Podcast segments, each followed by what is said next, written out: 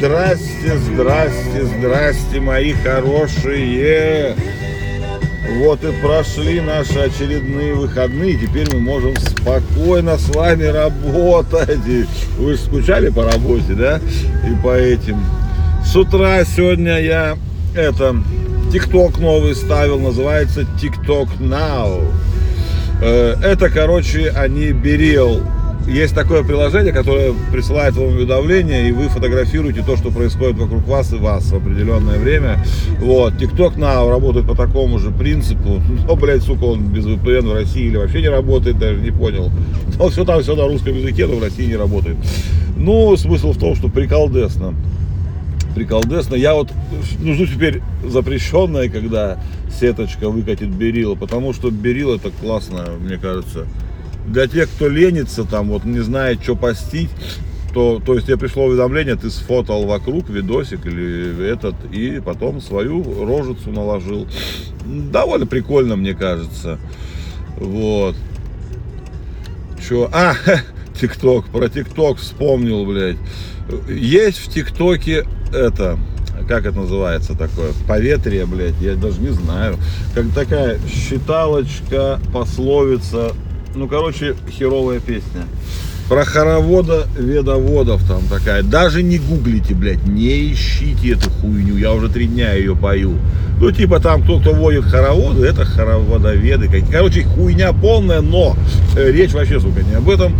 А половину, то есть этой кричалки, шумелки, песни, ну вот этой вот херни, оказывается, придумал Свит. Это выяснилось совсем недавно. Он это придумал еще в бытность наших старых форумов. Вот, неожиданно, да? Вот, то есть мы теперь знаем практически отца. Ну, не, не первую часть не он придумал, он придумал продолжение, скажем так. Но приколдесно, приколдесно, мне это понравилось. То есть вот практически в историю, в историю вошли наши форумы все. Вот, и свит заодно вместе с ними. Так что хороводоведов не ищите, заклинаю вас. Заклинаю вас, особенно в ТикТоке. Вот. Что ж вам я хотел рассказать-то еще с этими хороводами, я вообще не про них хотел. Это так, тик, а, все, вспомнил. Я ж вам тут, помните, недавно, буквально, по-моему, даже в прошлый раз рассказывал о банке ВТБ и его боте в Телеграм, который я проверял. Он, кстати, работает, он прикольный, и это прям, ну, интересно.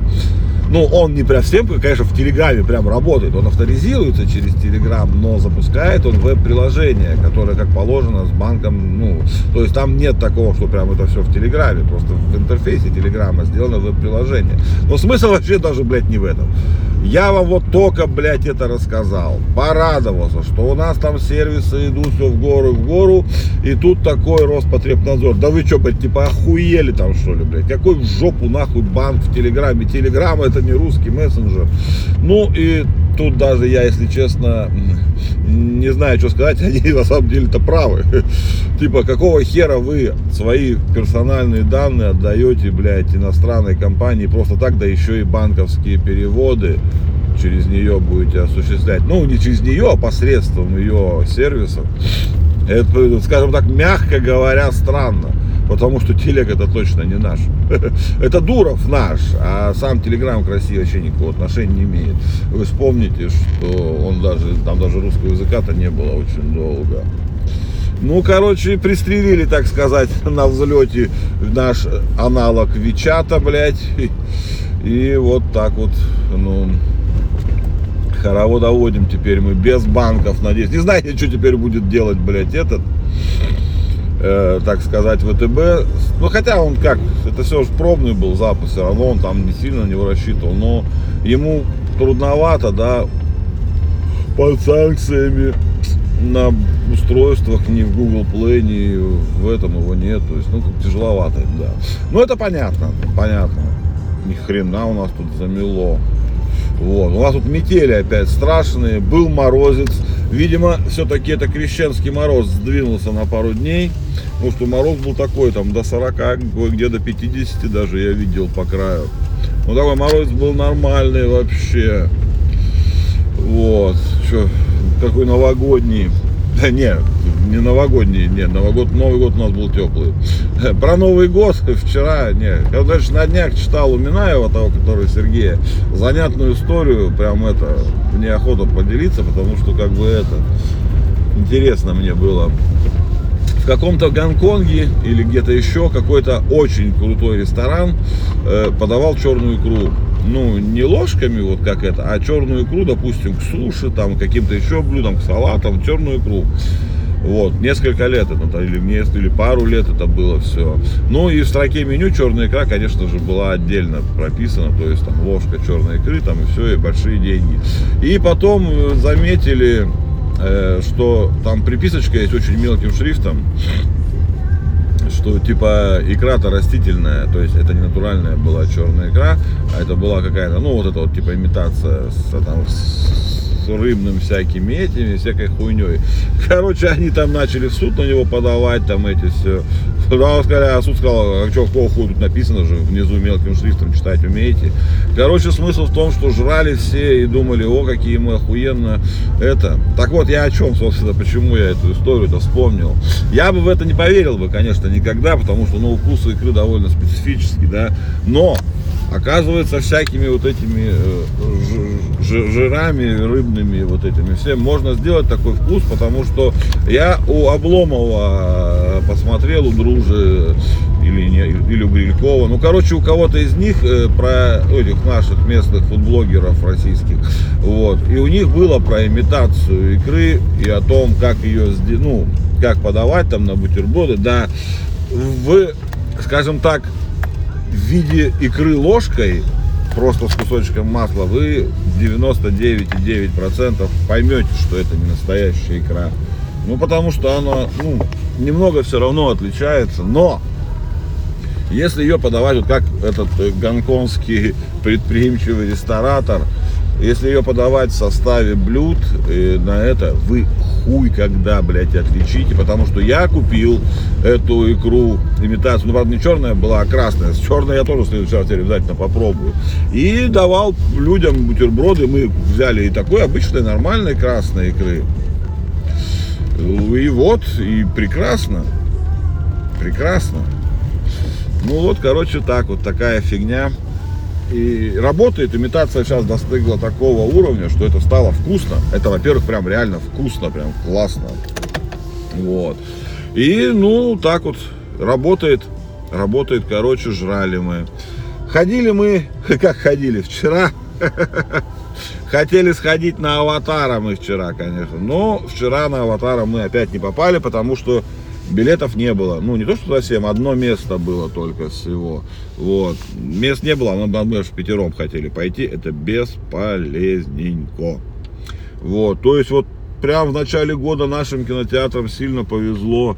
Чебурашка стрельнул прям сильно. 5 лярдов он уже собрал. 16, по-моему, миллионов, что ли, зрителей на него сходило. Это прям супер рекорд, это прям до хера. И они до сих пор ходят, до сих пор залы забитые. Вот. И аватар наши начали показывать параллельным, блядь, показом, импортом, блядь. И залы ломятся, залы ломятся. У нас, не знаю, как в других регионах, у нас цена на аватар в два раза выше, чем на Чебурашку. Ну, он, конечно же, 5 лярдов не соберет, но близко будет к этому. Я думаю, что будет прям нормально, тоже хорошо в России он пойдет. Потому что, ну, если он, конечно, показывается, ну, даже в нашей, если сране, то как бы и показывается это. Ну что, я тут доехал уже, все. Сегодня мы что-то даже, наверное, подольше. Это, ну, давно с вами не слышался, целых два дня скучал по вам. До два, ну, о, на два дня. На выходных посмотрел, вышла же Азазель. Короче, это сериал по роману Бориса Акунина э, про Эраста Фандорина. Один из лучших псевдоисторических детективов. Вот. Очень классный, просто офигенный. И сериал, посмотрел, пока вышла только первая серия, там, ну, можно уже спойлерить, потому что, как бы это известно, это было и в трейлере. Там вся фишка сериала в том, что действие перенесено в 21 век э, романа но смысл в том, что, э, как сказать-то, вся обстановка сохранена та, которая в романе, и в 21 веке у нас Российская империя до сих пор существует, и ей продолжают править Романовы. Охрененно снято, просто бомба. Очень детско-молодежный такой, ну там по сюжету всякие молодые люди в основном и участвуют, как бы это, это и в книге так на самом деле. А это первое дело там Фандорина практически. Ну, в смысле, первый роман из серии. И там он, действительно молодой. И студенты все вот эти, которые там участвуют, они тоже молодые. И хорошо показано, снято очень. Для меня прям комбо было. Че, Фандорин, мой любимый Акунин, и Российская империя в 21 веке и Романовы у власти. Ну, классно же, просто охеренно. Ну что, ребятки, Давайте, наверное, у нас что-то какой-то длинный сегодня выпуск, что-то, что минут. Я уже просто стою давно и что-то еще хотел вам рассказать, но нет, давайте на завтра.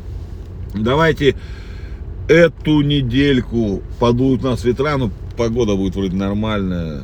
Давайте поработаем и все, уже там все, февраль, февраль, ну, метели, февраль, метели, что поделаешь. Давайте, давайте, давайте, давайте, пьем кофеек и включаемся в новую рабочую неделю. Все, давайте, люблю вас.